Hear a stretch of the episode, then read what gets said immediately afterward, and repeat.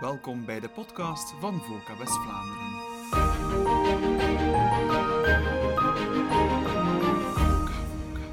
Naar aanleiding van Internationale Vrouwendag hebben we twee inspirerende West-Vlaamse onderneemsters aan tafel. Katrien Vermeijden, zaakvoerder van audiovisueel bedrijf John Jane, en Katrien van Eekhouten, algemeen directeur van het Concertgebouw Brugge. Eerst en vooral van harte welkom. Kunnen jullie zichzelf kort even voorstellen? Um, ik ben Katrien Vermeeren van het audiovisueel productiebedrijf John Jane en een van de initiatiefnemers van uh, Sound of Silence.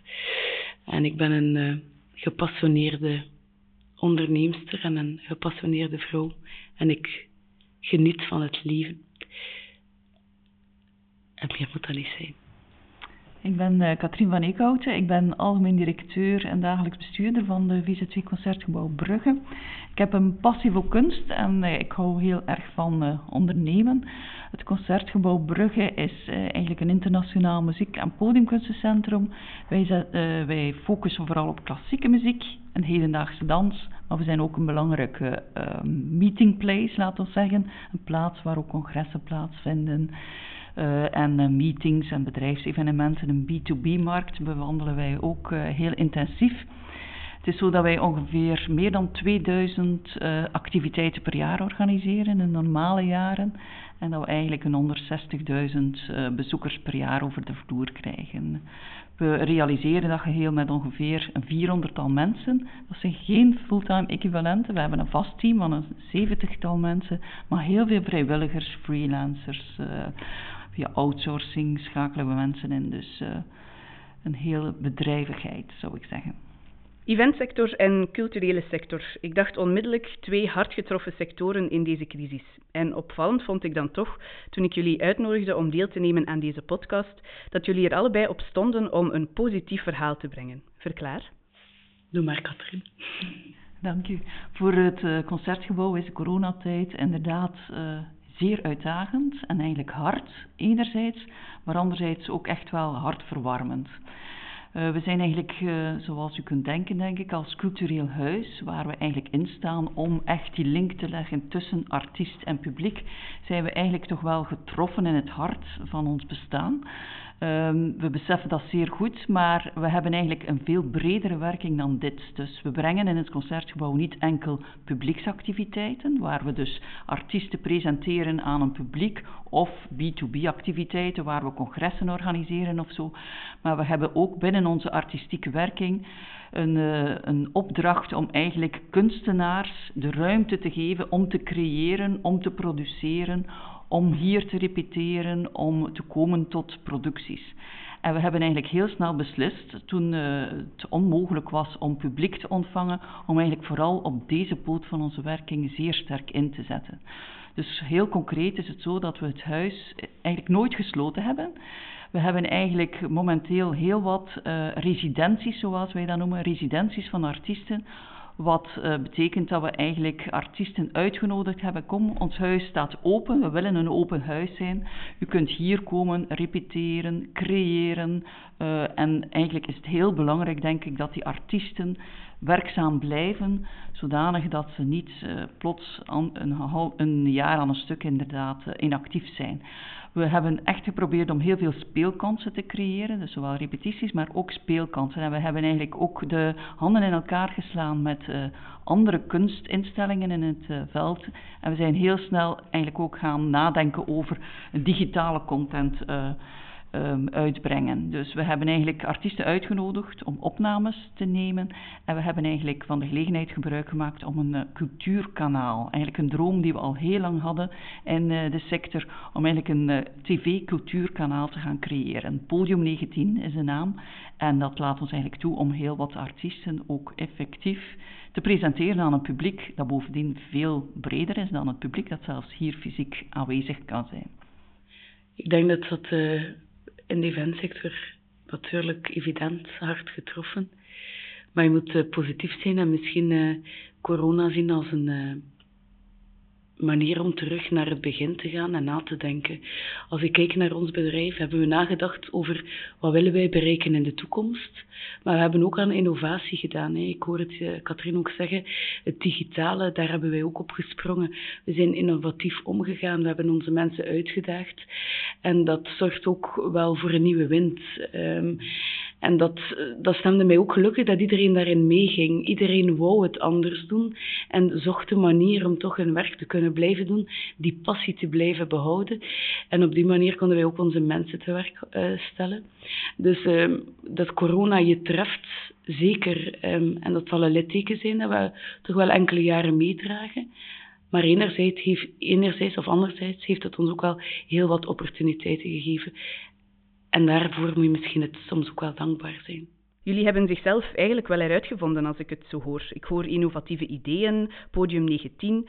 Waar halen jullie eigenlijk die kracht vandaan en die drive vandaan om te blijven doorgaan en inderdaad die innovatieve ideeën te lanceren? Het Concertgebouw is eigenlijk een organisatie met uh, heel wat stakeholders.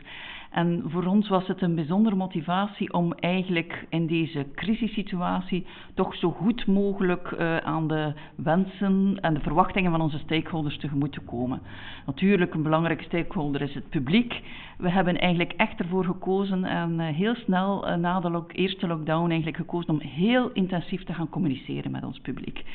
Dus we hebben eigenlijk van de gelegenheid gebruik gemaakt om heel veel nieuwsbrieven uh, te versturen, heel wat social media posts te doen. En we merken dat dat echt wel ge gewerkt heeft. We hebben ook een artiest uitgenodigd om mini-concertjes uh, te doen, om dat effectief ook uit te zenden naar de huiskamers. En op die manier hebben we toch, denk ik, de band met ons publiek eigenlijk wel geïntensifieerd.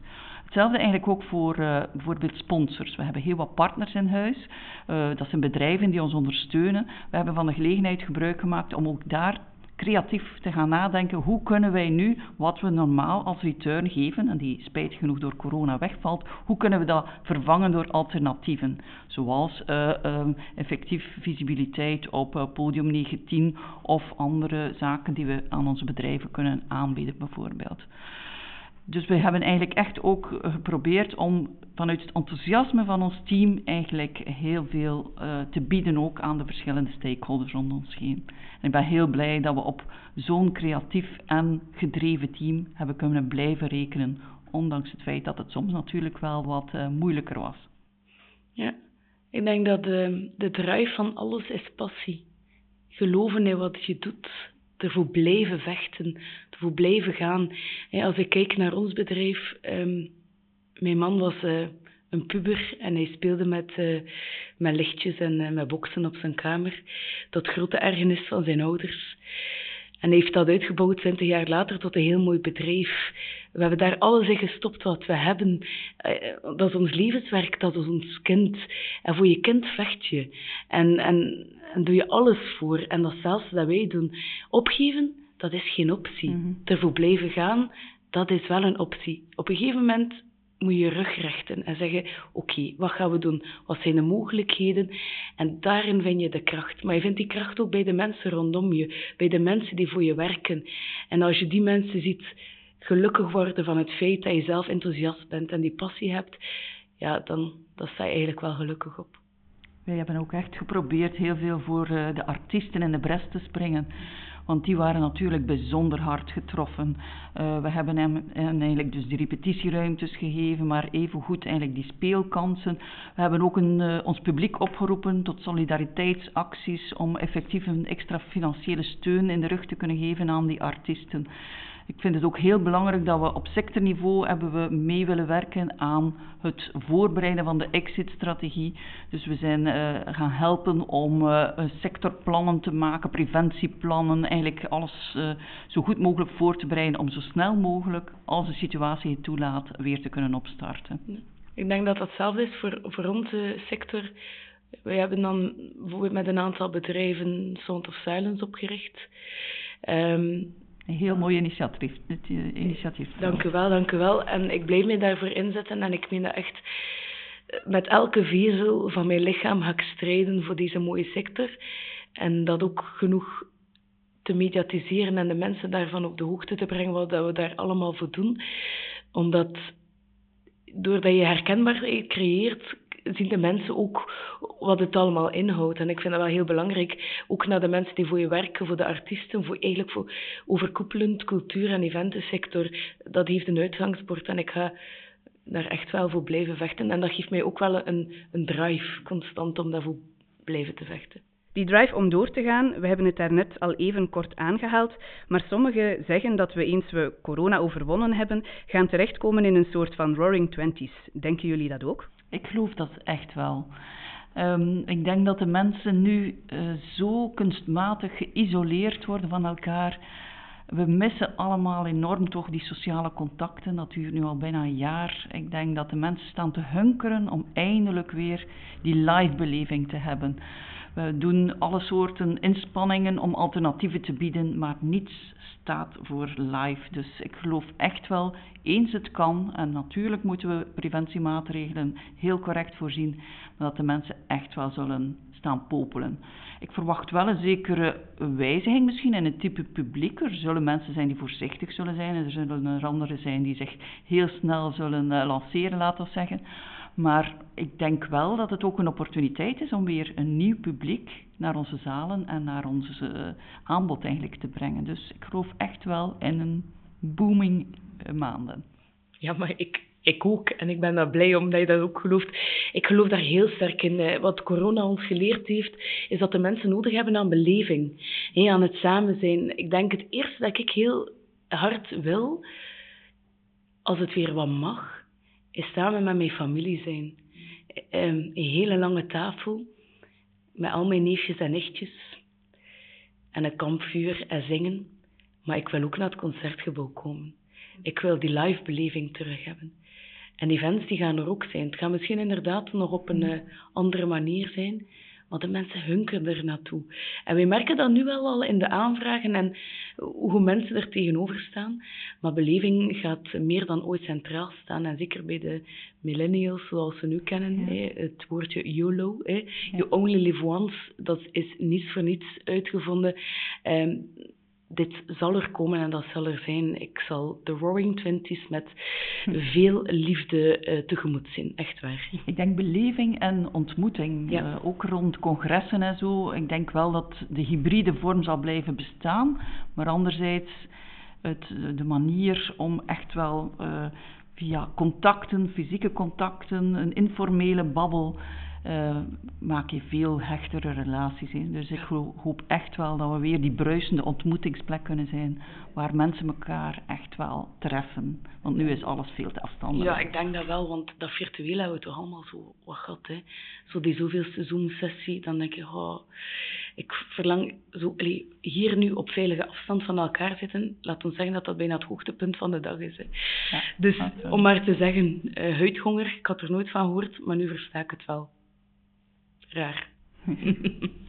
ik onthoud vooral positiviteit en veerkracht in tijden van crisis en dat siert jullie. En dit gezegd zijnde laten we het coronatopic even achter ons en gaan we over naar het volgende topic op de agenda, de Internationale Vrouwendag. Gisteren las ik in Trends dat een vijfde van de grootste 10.000 bedrijven in België een exclusief mannelijk management heeft. Bijna 60% heeft geen vrouwen in de raad van bestuur wel, de bedrijfswereld blijft dan voor mij met andere woorden een beetje een mannenbastion. Ik vond dat heel frappant. Hoe kijken jullie daarnaar? Ja, dat is frappant. Ik verschiet daar wel altijd van. Um, hoe kijk je daar naartoe? We hebben nog veel werk om onze kinderen, onze jongeren, meer te sensibiliseren en te activeren, denk ik dan. Um, pas op, uh, als je kijkt naar mijn grootmoeder, die heeft nooit de kans gehad om te studeren. En uiteindelijk ben ik de derde generatie we staan al veel verder dan we ooit gestaan hebben, maar daarmee mogen we natuurlijk wel geen vrede nemen. Hè. We moeten blijven uh, vechten voor de rol uh, van de vrouw in de maatschappij. Um, en ik denk dat dat kan via allerlei verschillende initiatieven. Maar ik denk dat alles staat en valt um, bij opvoeding en onderwijs. En dat je daar heel veel mensen kan sensibiliseren en overtuigen van die kracht. Ja, die cijfers maken mij eigenlijk wel ontgoochelen mij enerzijds en maken me zelfs een beetje boos. Want uh, ik denk, zoals de crisis ook be bewijst, we moeten wendbaar zijn. Dat het eigenlijk echt heel hoog tijd is dat deze bedrijven ook zelf kritisch zijn en uh, effectief onderzoeken hoe dat ze daar uh, een mouw kunnen aanpassen. Maar wel niet zomaar op basis van quota of zo. Ik denk echt dat het belangrijk is dat er geloofd wordt in die meerwaarde van die diversiteit in uh, besturen. En diversiteit, dat gaat over gender, man, vrouw, maar dat gaat over veel meer dan gender voor mij. Dat gaat ook over leeftijden, dat gaat, dat gaat ook over achtergrond, opleiding, vorming, welke ervaring breng je mee. Dus ik denk dat we echt hopelijk uh, stilaan moeten evolueren naar bedrijven die daar rotsvast in geloven in die diversiteit en dat dat effectief een rijkdom en een meerwaarde heeft en dat op basis daarvan dan de keuzes gemaakt worden. Ik ga daar eigenlijk volledig mee akkoord. Ik vind uh, inderdaad, het gaat niet over alleen het man-vrouw-principe, maar inderdaad ook uh, mensen van allochtone afkomst, die hebben ook een hele grote meerwaarde. We moeten eigenlijk onze multiculturele samenleving omarmen. We mogen niet de verschillen zien, we moeten de gemene dealer zien. En ik denk dat we daar als maatschappij wel uh, nog niet helemaal zijn. Verre van zelf. Juist. Ik denk dat we moeten de verschillen ook voor een stukje omarmen, want ik denk dat de diversiteit net een rijkdom kan zijn. Terecht, ja. Dus ik denk dat het belangrijk is in, in bestuursorganen uh, en zo, dat je net ook die discussie kunt voeren tussen verschillende uiteenlopende standpunten en dat je er sowieso als organisatie versterkt uitkomt. Hmm. Ik volg dat wel, ja. Dan is de volgende vraag eigenlijk al een beetje beantwoord: vrouwenquota. Een noodzakelijk kwaad voor de een, voor de andere iets te betuttelend. Misschien moeten we het iets breder trekken dan alleen vrouwenquota, maar quota voor de diversiteit. Ja of nee? Ik neem aan dat jullie daar allebei niet zo voor te vinden zijn. Ik ben. Quota vind ik altijd zo'n beetje raar ja, ik hou meer van. Uh, ja, je moet zelf er ook wel een stukje raken. Als je er quota op stelt, dan is het zo van, ah, het is omdat je vrouw bent dat je er zit. Nee, het gaat over je capaciteiten. Het gaat over de capaciteit, niet alleen van vrouwen, van alle andere soorten mensen. Het gaat over de capaciteiten die je hebt. Als je daar quota op stelt, ja, ik ben geen zo'n grote voorstander van quota, persoonlijk. Maar ik weet niet wat absoluut niet. Ik, ik, absoluut niet. Ik denk ja. dat het uh, vanuit de organisatie zelf moet groeien ja. en vanuit het geloof in de meerwaarde. Ja. En dat dat effectief de enige goede basis is. Zo niet kom je tot excuustruzen. Dat is voor niemand, voor niemand goed, denk ik. Hè? Ja, ik, ja, voilà. En, en dat is geen goed teken ook. Je moet, ik denk wel dat je in je leven um, zelf dingen kan realiseren. En inderdaad, als, als bedrijf je de meerwaarde ziet van die multiculturaliteit, dat dat een van de belangrijkste punten is. Nog heel wat werk aan de winkel, denk ik dan. Maar als jullie naar jullie eigen carrière kijken, hebben jullie zelf gemerkt dat het moeilijker is om carrière te maken als vrouw? Ik heb daar eigenlijk niet gemerkt. Ik geloof sterk in de, in de kracht die vanuit de persoon die wil carrière maken moet komen, de wil om er te geraken. Je moet natuurlijk opportuniteiten krijgen, maar je moet die ook zoeken. Dus ik denk inderdaad uh, dat een vrouw misschien toch nog iets wat denkend in het rollenpatroon, misschien met een aantal randvoorwaarden wel uh, moet rekening houden, dat die goed geregeld moeten zijn om effectief carrière te kunnen maken. Maar eigenlijk geldt dat even goed voor een man nu. Dus ik denk dan, uh, ja, het is belangrijk dat je goede afspraken maakt, bijvoorbeeld met je partner. Ik vind het ook heel belangrijk om uh, voldoende uh, ondersteuning te hebben in, in, in het gezin en, en het onderhoud. En dat dat effectief kan ontzorgend werken, zodanig dat je zeker focus kunt hebben op je werk, maar anderzijds ook tijd kunt maken en dan kwaliteitstijd om met de familie samen te zijn. En dat dat niet moet opgaan en uh, zorgen voor uh, heel praktische zaken. Ik heb ook nog nooit ervaren dat mijn vrouw zijn mij in de weg heeft gestaan van hetgene dat ik heb bereikt in mijn leven. Of nog kan bereiken, want ik heb nog een wegje te gaan. Hè. Um, Integendeel zelf, ik denk dat het... Um, dat je de, kansen zelf een stuk moet zoeken.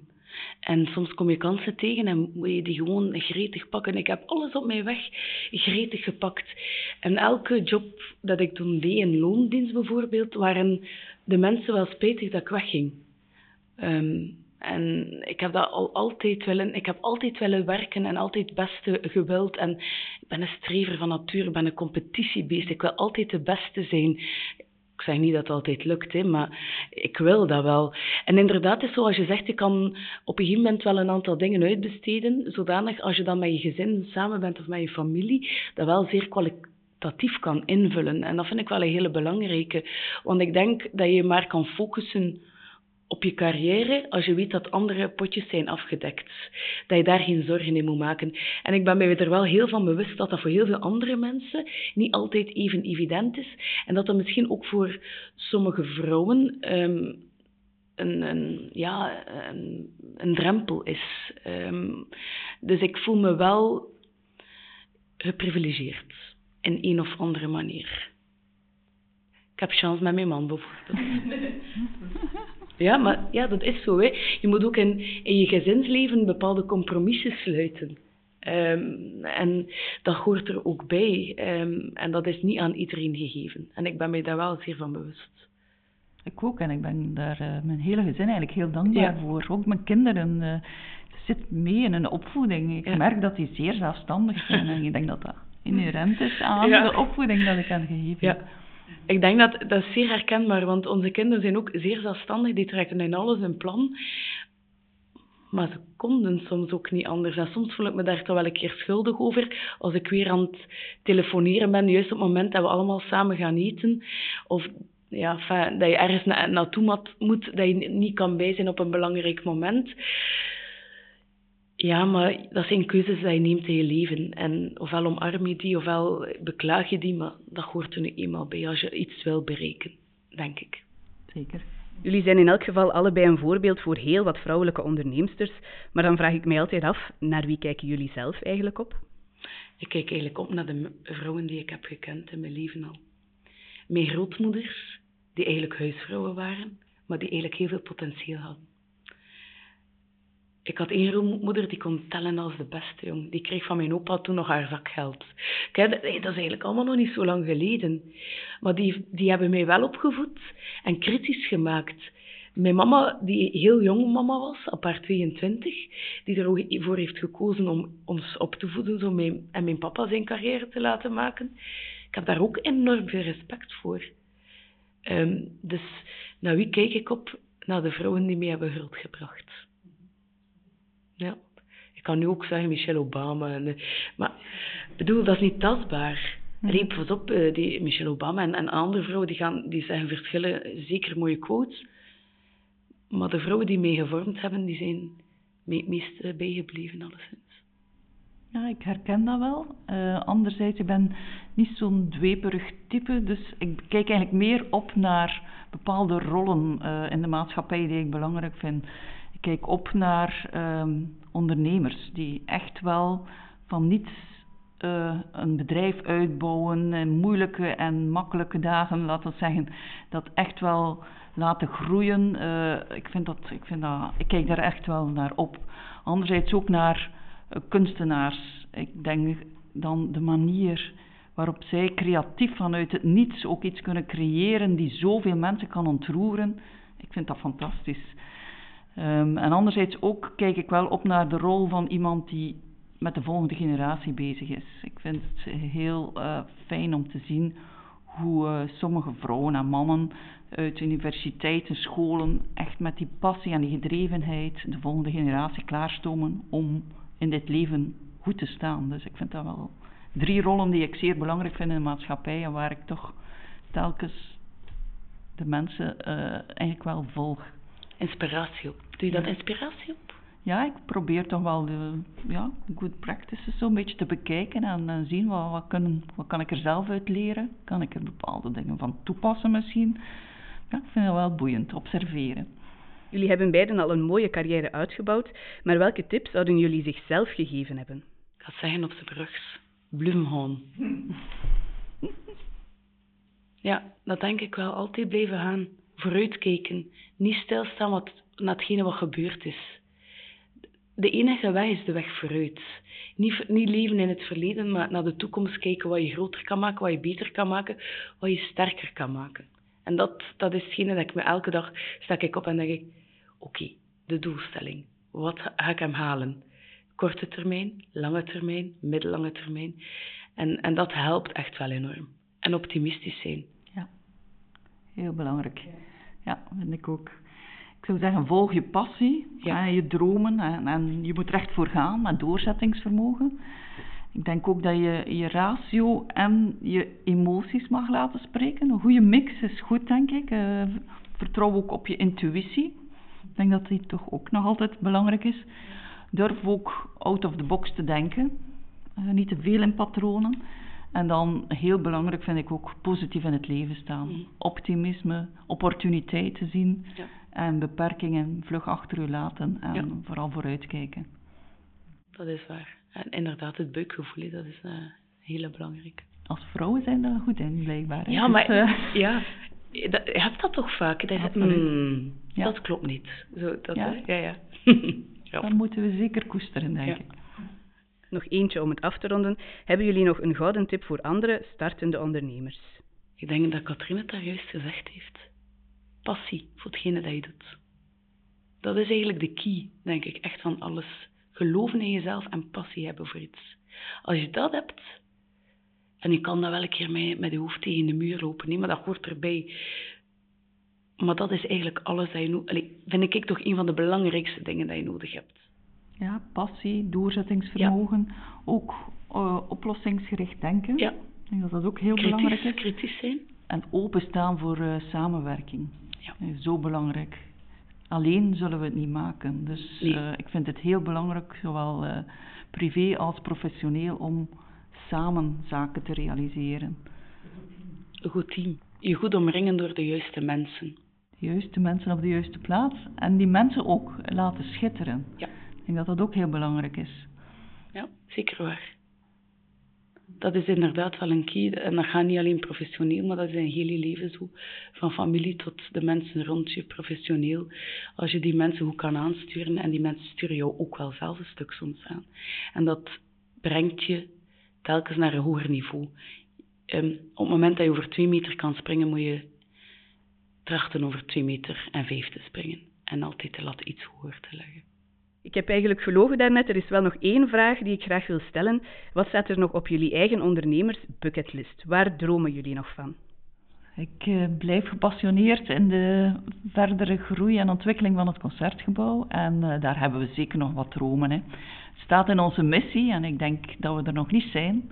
Het concertgebouw wil een gereputeerde wereldspeler zijn.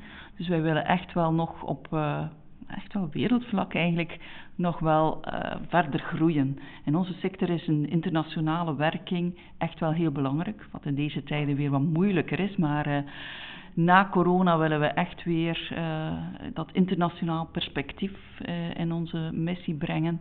En willen we daar echt wel nog stappen vooruit zetten.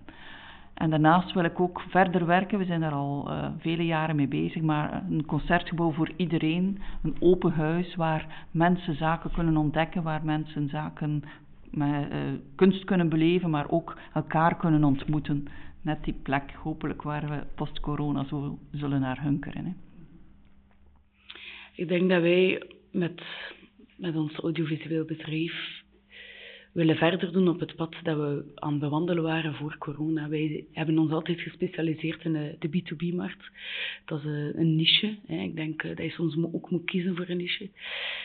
En uh, ik ben altijd ambitieus en ik wil altijd de beste zijn in hetgene dat ik doe. En ik ga dat ook altijd proberen doen. En wij willen wel met John en Jane de groeimarge die we hebben benutten um, we waren aan het denken om een, een vestiging te openen in een ander Europees land.